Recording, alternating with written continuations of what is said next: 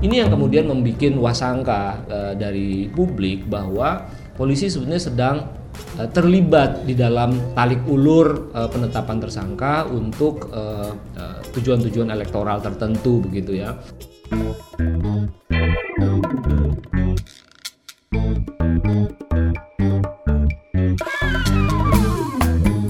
Salam saudara, Anda bersama Ngopi bareng Azul, pemimpin redaksi majalah Tempo.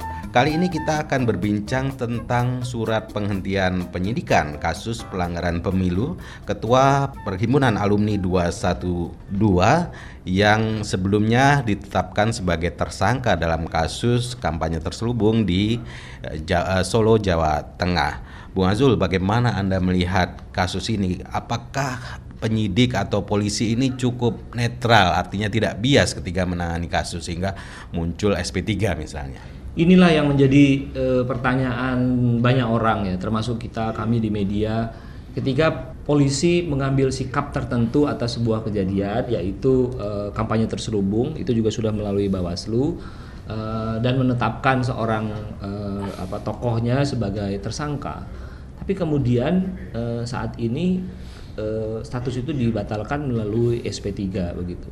Saya kira ini bukan sebuah perkara yang rumit ya sehingga satu kasus bisa dimunculkan lalu dihilangkan lagi lewat mekanisme SP3. Mekanisme SP3 itu legal, artinya dibenarkan dalam uh, tata cara hukum pidana kita. Cuman itu sebaiknya kan tentu dihindari dengan cara memastikan ketika dia ditetapkan sebagai tersangka dimulainya sprindik uh, di, dikeluarkan sprindik itu sudah sudah kuat begitu ya, hmm. ya sehingga tidak ada SP3. Sudah ada bukti permulaan ada yang cukup, yang cukup ya. Itu yang yang yang dipakai di, di KPK kan tidak boleh SP3 itu karena supaya matang dulu hmm. di depan. Nah, kalau kita lihat ini kan enggak.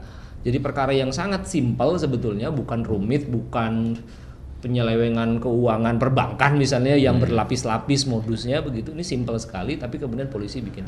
Ini yang kemudian membuat wasangka uh, dari publik bahwa polisi sebenarnya sedang uh, terlibat di dalam talik ulur uh, penetapan tersangka untuk tujuan-tujuan uh, uh, elektoral tertentu begitu ya.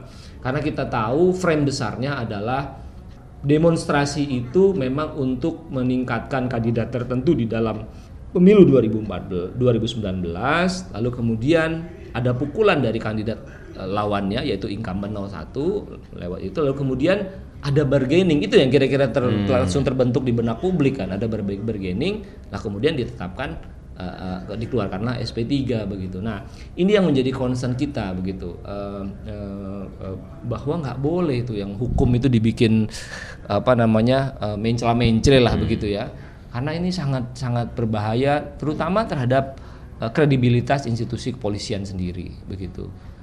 Kepolisian berdalih bahwa kasus dihentikan karena tidak ditemukan cukup bukti mens rea atau niatan melakukan pelanggaran dan juga karena Selamat Ma'arif ketua PA 212 ini tidak hadir ketika uh, dipanggil untuk menjalani pemeriksaan karena polisi beralasan masa waktunya terbatas 14 hari kalau tidak salah. Nah, apakah pertimbangan semacam itu di, bisa dinilai cukup objektif ketika muncul SP3? Ya kalau menurut saya sih konyol ya hmm. bagaimana eh, hal-hal uh, yang sangat simpel dan uh, mendasar seperti itu bisa lolos ke dalam dalam konstruksi awal penetapan tersangka terhadap yang bersangkutan begitu. Mestinya itu tidak terjadi.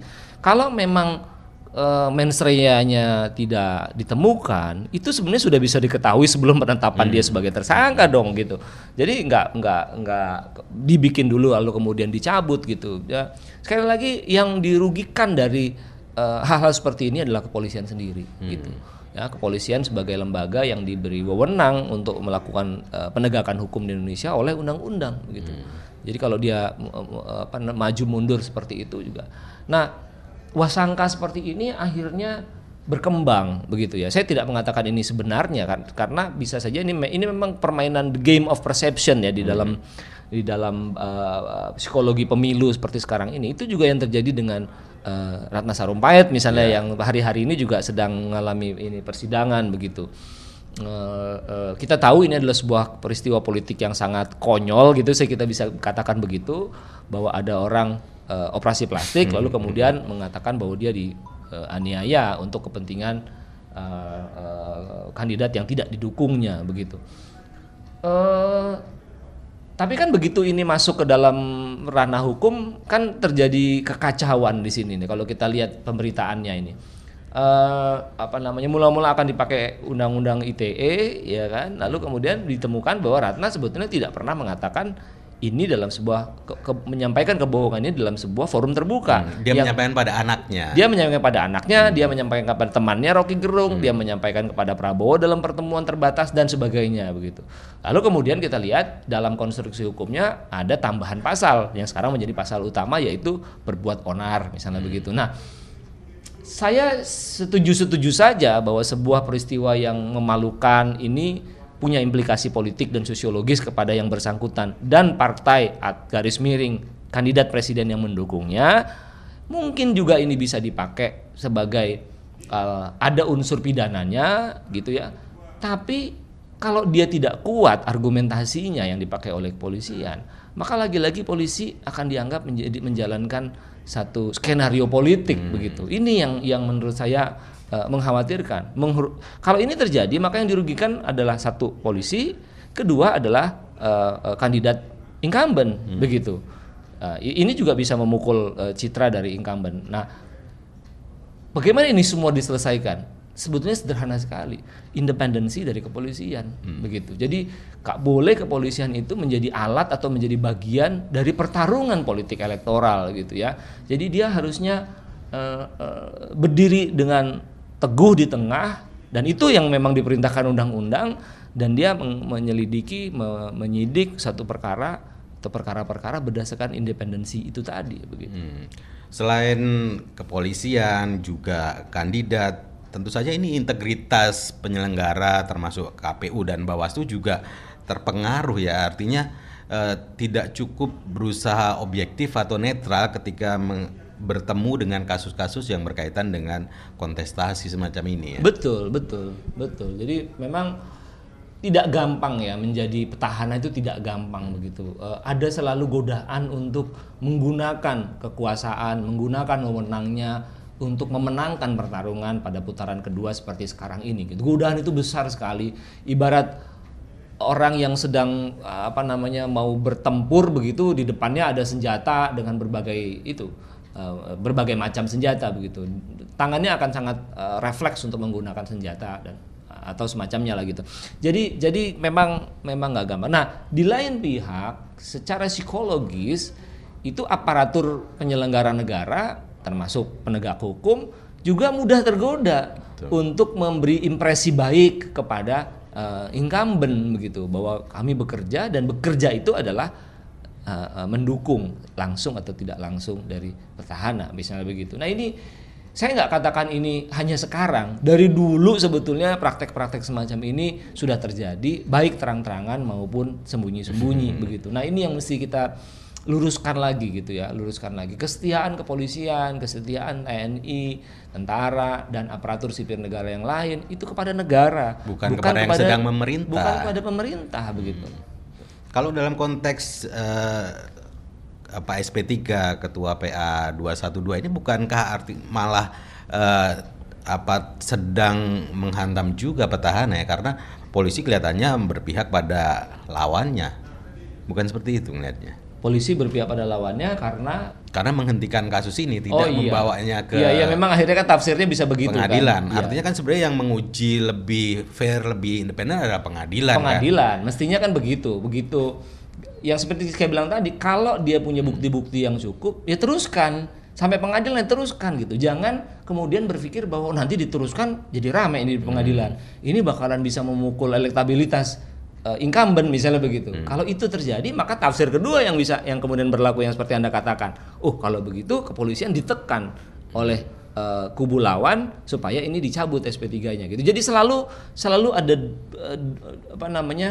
tafsir dua arah begitu yeah. ya dari sebelah sini dan dari sebelah situ begitu. Nah, ini kan kalau udah begini apa yang mesti dilakukan? Ya bersikap istiqomah kalau pakai istilah agama hmm. gitu. Bersikap tegas bahwa enggak ini saya lakukan demi penegakan hukum gitu dan itu bisa di trashback secara terbuka. Misalnya begitu loh. Nah ini kan yang tidak diambil posisi ini oleh kepolisian kita. Apa ya kira-kira yang mendasari kepolisian nggak berani cukup independen atau objektif lah dalam berkaitan dengan kasus-kasus kontestasi pilpres ini?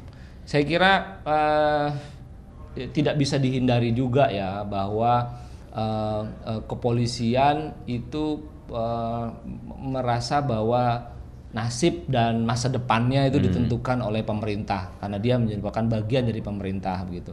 Nah, itu tidak bisa ditolak. Lalu saya kira juga ada persoalan uh, apa uh, kontestasi di dalam kepolisian sendiri hmm. misalnya gitu. Jadi yeah. jadi uh, intrik dan dan pertarungan di dalam kepolisian sendiri mengharuskan orang-orang tertentu di dalam kepolisian memotretkan dirinya sebagai hmm. seorang loyalis pemerintah misalnya ada juga yang begitu gitu mereka berlomba-lomba menunjukkan dirinya sebagai loyalis. Sayangnya loyalis kepada pemerintah, bukan loyalis hmm. kepada negara gitu. Jadi macam-macam mas ininya eh, apa namanya eh, motifnya gitu. Tapi itu bisa berbalik juga ya. Misalnya kalau merasa dia loyal pada yang sedang memerintah, kalau menang ya bisa uh, katakanlah karirnya lancar. Tapi kan yeah. bisa berarti kebalikannya misalnya. Betul kemudian lawannya yang menang ini kan iya. kan akan berdampak pada karirnya juga. Ya. Betul, ya? makanya saya ini yang rumors yang beredar di kalangan wartawan ya ada yang main dua kaki juga gitu. Betul. Jadi seperti menginvestasikan gitu pada kedua ini ya. Jadi kalau uh, ada di luar skenario misalnya kalah ya dia tidak terlalu rugi banyak. Mungkin begitu ya. Iya iya. Betul itu. Nah ini mungkin pelajaran berharga buat kasus-kasus yang mungkin masih mungkin akan terjadi. Apa yang mesti ditegaskan mungkin oleh Kapolri atau misalnya atau presiden sendiri sekalipun uh, untuk uh, agar aparat penyidik ini independen lah gitu. saya kira sekali lagi uh, apa namanya Anda tadi menyebut dua pihak itu ya dari sisi uh, penegak hukum dalam hal ini kepolisian. Menurut saya statement atau slogan yang mereka uh, kerap kali katakan bahwa kepolisian juga TNI itu netral itu harus diwujudkan hmm. gitu. Itu harus diwujudkan.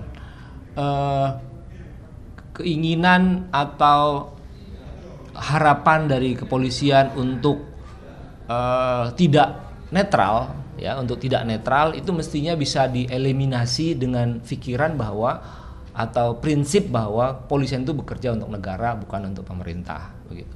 Di lain pihak eh, apa calon presiden atau para tim sukses di kelompok incumbent juga menyadari mestinya bahwa mereka bisa menang dengan menggunakan memanfaatkan aparatur sipil negara, penegak hukum dan sebagainya. Mereka bisa menang tapi yakinilah bahwa kemenangan itu akan dikenang oleh masyarakat sebagai kemenangan yang memiliki cacat begitu.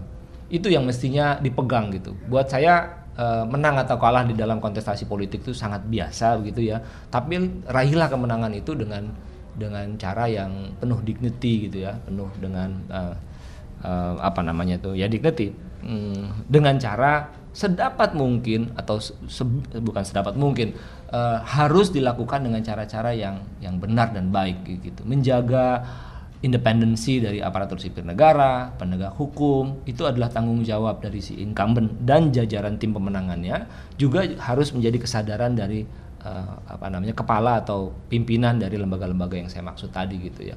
Jadi nggak usah tergoda dalam politik gitu. Ini cuma lima tahunan hmm. kok gitu. Ngapain pusing-pusing uh, apa mempertaruhkan integritas, ya kan, nama baik dan sebagainya, nama baik institusi juga uh, untuk hal-hal yang sifatnya sementara dan lima tahunan. Gitu. Ya. Itu tadi saudara perbincangan kita ngopi bareng Azul Arif Zulkifli pemimpin redaksi majalah Tempo. Kita jumpa lagi di lain kesempatan dengan tema yang berbeda. Saya Roni Sitanggang. Salam.